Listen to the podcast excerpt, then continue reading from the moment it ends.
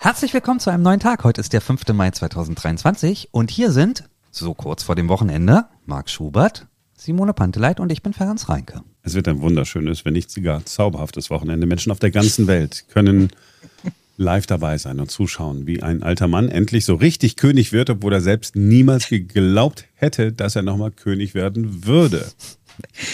Ja, man kann das so negativ sehen und es in so freundliche Worte packen, wie Marc das tut. Man muss es aber auch nicht. Viele Menschen hier in Deutschland lieben dieses ganze Gedöns rund um die Königshäuser und das Ganze drumherum auch um die Krönung jetzt am Wochenende. Wir haben selbst so jemanden im Team, eine glühende Royalistin, Stefanie Schweder. Schönen guten Morgen. Stefanie, ganz kurz, wie kam es dazu? Was ist da schiefgelaufen? ja, das freue ich mich auch. Also eine Erklärung ist, ich gehe auch gerne in den Zoo und ähm, das sind auch Lebewesen, die in einem Käfig leben, in einem goldenen, aber auch in einem Käfig und das macht Spaß, sie anzugucken. Ich finde es aber auch tatsächlich interessant. Also wie gehen diese Menschen mit Öffentlichkeit um? Wie ist das mit Megan und so weiter? Mhm. Hast du einen Lieblingsroyal? Ja, tatsächlich fürchte ich Camilla. Why? Von Herzen. Weil ich das so rührend finde, dass dieser Charles eine junge Frau heiraten musste. Die Camilla wollte ihn ja damals auch nicht. Und dann aber jetzt auf seine alten Tage sie wieder zusammen sein dürfen und dass diese Frau, finde ich, macht das ganz, äh, wirklich, die trägt das mit Format, dass sie von diesen ganzen Diana-Fans gehasst wird. Mhm. Aber wenn man die beiden miteinander sieht, denkt man, ja, wer eigentlich sonst? Und Charles brauche jemand an seiner Seite und da finde ich es Camilla ganz wunderbar. okay, lass uns auf die Krönung morgen gucken. Was ist so für dich der absolute Höhepunkt? Ist es die Krönung oder ist es ein irgendein anderer Moment? Nee, es ist schon die Krönung, wenn Charles und Camilla da in die äh, Kirche laufen, weil sie dann in Staatsrobe kommen. Das finde ich ist ein sehr großer Moment. Natürlich, die Ankunft von Harry wird gebuht oder wird geklatscht und mhm. wie guckt der arme Tropf? Und wenn sie dann am Ende alle auf dem Balkon stehen und das Volk ihnen zujubelt, das finde ich ist auch ein sehr großer, sehr schöner Moment. Wollen wir noch ein kurzes Wort über Harry und äh, Meghan verlieren oder wollen wir das einfach zu den Akten legen und sagen, nein, das ist der Tag von Charles? Ich würde sagen, es ist der Tag von Charles und deswegen finde ich es auch richtig, dass Meghan zu Hause bleibt. Das hätte, alle hätten nur auf Meghan geguckt, wie guckt mhm. sie, was hat sie an und mhm. so weiter. Und so bleibt die zu Hause, feiert den vierten Geburtstag mit ihrem Sohn, ist ja auch ein guter Grund. Und Harry kommt, finde ich aber auch richtig. Ich meine, es ist nur immerhin auch der Sohn und mhm. er soll dann auch dabei sein. Ja. Fährt dann aber auch schnell wieder nach Hause, weil auf dem Balkon hätte er eh nicht gedurft. Es ist für alle, finde ich, sehr gesichtswahrend gelöst. Und wenn die sich vertragen wollen, dann sollen sie zum Telefon greifen und das hinterher machen. Hm. So, morgen also die große Krönung von King Charles. Stefanie Schweder wird ab 7 Uhr hier bei uns beim Berliner Rundfunk 91.4 im Studio sein, das auch für Sie beobachten und natürlich auch äh, Sie auf der Antenne damit versorgen, falls man irgendwie im Auto unterwegs ist, nicht selber Fernsehen gucken kann. Du wirst alles, was wichtig ist, dazu sagen und kommentieren. Selbstverständlich. Meine Augen hängen am Fernseher. Es ist ein Jahrhundertereignis und deshalb haben wir auch mit Benjamin Bienek gesprochen. Er ist Society-Experte bei Pro7 Sat1, berufsbedingt logischerweise total drin in diesem ganzen Royal-Thema. Und Simone hat ihn gefragt, was für ihn äh, eigentlich das Bemerkenswerteste an dieser Krönung ist. Das Bemerkenswerteste an dieser Krönung ist für mich die moderne Art. Also, dass es sozusagen ähm, nicht mehr nur den Adligen vorbehalten ist, äh, ihm zum Beispiel die Treue zu schwören, sondern dass er das komplette Volk bittet, ihm die Treue zu schwören. Dass ähm, die Krönung auf verschiedenen Sprachen, also verschiedene Sprachen da eine Rolle spielen, die verschiedenen Religionen. Also man merkt einfach, dass diese Krönung, mit dieser Krönung ein neues Zeitalter innerhalb dieser Monarchie stattfindet und Charles wirklich den Willen hat, diese ganze Sache ein bisschen zu modernisieren und zu öffnen fürs Volk. Also es sind ganz viele Neuerungen, die einfach den neuen Weg aufzeichnen sollen, den Charles jetzt geht. Jetzt hatte Charles ja sehr viel Zeit, um sich auf den Job vorzubereiten. Was für ein König wird er sein? Charles, glaube ich, wird ein guter König. Der wird diese Monarchie in die moderne Zeit führen. Ich glaube, der hat sich lange genug Gedanken machen können. Ich meine, er ist ja jetzt auch nicht gerade der Jüngste. Sein Anspruch ist jetzt nicht wahnsinnig viel zu erreichen in seinen letzten Jahren. Ähm, wir werden jetzt noch einmal Pomp erleben. Und dann wird es sukzessive weniger werden. Er ist auch nahbarer als die Königin. Er ist ein bisschen cooler vielleicht. Ähm, er ist ja ein kleiner Öko auch, das darf man auch nicht vergessen. Es wird moderner und es wird für William, glaube ich, dann einfacher, das zu übernehmen, was äh, Charles ihm schaffen wird. So, und Charles wird König und seine Frau Camilla Königin. Und äh, wir wünschen den beiden natürlich ein langes und glückliches Leben, ganz besonders Marc. Aber auch das ist natürlich endlich. Und uns hat neulich eine Engländerin erzählt, dass Camilla eines Tages, wenn Charles vor ihr gehen sollte, gar nichts mehr ist. Also, dass sie dann auf einen Schlag ihren Titel als Königin verliert. Und wir haben Benjamin Binek gefragt, äh, ob das tatsächlich so ist. Es ist ja keine regierende Königin. Der regierende König ist Charles und Camilla ist die Königin an seiner Seite. Das ist aber ein Ehrentitel. Den verliert sie, sobald Charles tot ist, weil er dann nicht mehr König ist. Weil dann rückt ja sozusagen William und Kate nach. Sprich, Kate ist dann die Königin und William der König. Und sie ist ja auch noch nicht mal die Mutter von William. Das heißt, man könnte sie noch nicht mal Königin Mutter ansprechen. Ich glaube aber, dass William ihr dann einen Herzoginnentitel verleihen wird. Also Benjamin Benex ist Seite-Experte von Pro7 Sat1, am Wochenende auch in London natürlich, um die Krönung zu kommentieren im Fernsehen, woraus wir ablesen können, dass Sat1 wahrscheinlich auch überträgt. Gibt es einen Sender, der es nicht mhm. überträgt? Ich glaube nicht. Das erste Sat1 RTL, Phoenix, Welt TV. Die Bild wird auch da sein. Oh, dann ah, jetzt. Natürlich. Natürlich. Oder einfach das Bild von der ARD klauen, wie immer. Ja, also ich glaube, es läuft tatsächlich wirklich überall. Die fangen ja auch wirklich schon früh morgens damit an. Ne? Also alleine nur Bild zeigen, Bild draufhalten, hier äh, Kamera draufhalten.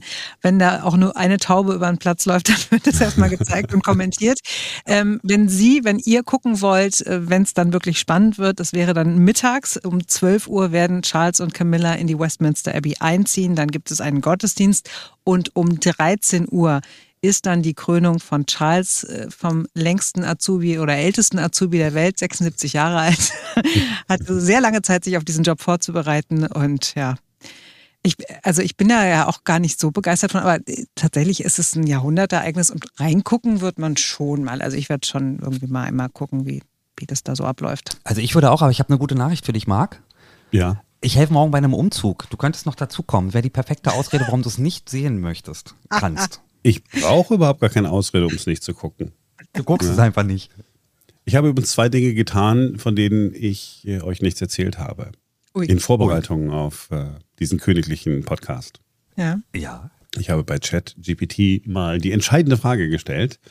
Die Frage lautete, warum interessieren sich Frauen so sehr für Königshäuser? Und die Antwort? Erste Antwort ist politisch super korrekt. Ziemlich vogue, das Ding. Es ist wichtig zu beachten, dass nicht alle Frauen sich für Königshäuser interessieren und dass Interessen und Vorlieben individuell sind und nicht auf das Geschlecht beschränkt werden können. Es gibt jedoch einige mögliche Gründe, warum einige Frauen ein Interesse an Königshäusern haben könnten. Erstens. Historisches Interesse. Königshäuser haben, eine, Königshäuser haben eine lange Geschichte, die bis ins Mittelalter zurückreicht. Viele Frauen könnten sich für Geschichte und alte Tradition interessieren und finden in Königshäusern eine Quelle der Faszination. Zweiter Grund. Jetzt kommen wir der Sache näher. Glamour mhm. und Romantik. Mhm. Königshäuser sind oft mit Glanz und Glamour verbunden, einschließlich prächtiger Paläste, schöner Kleidung und Schmuckstücke. Viele Frauen könnten das als romantisch und bezaubernd empfinden und daher ein Interesse an Königshäusern haben.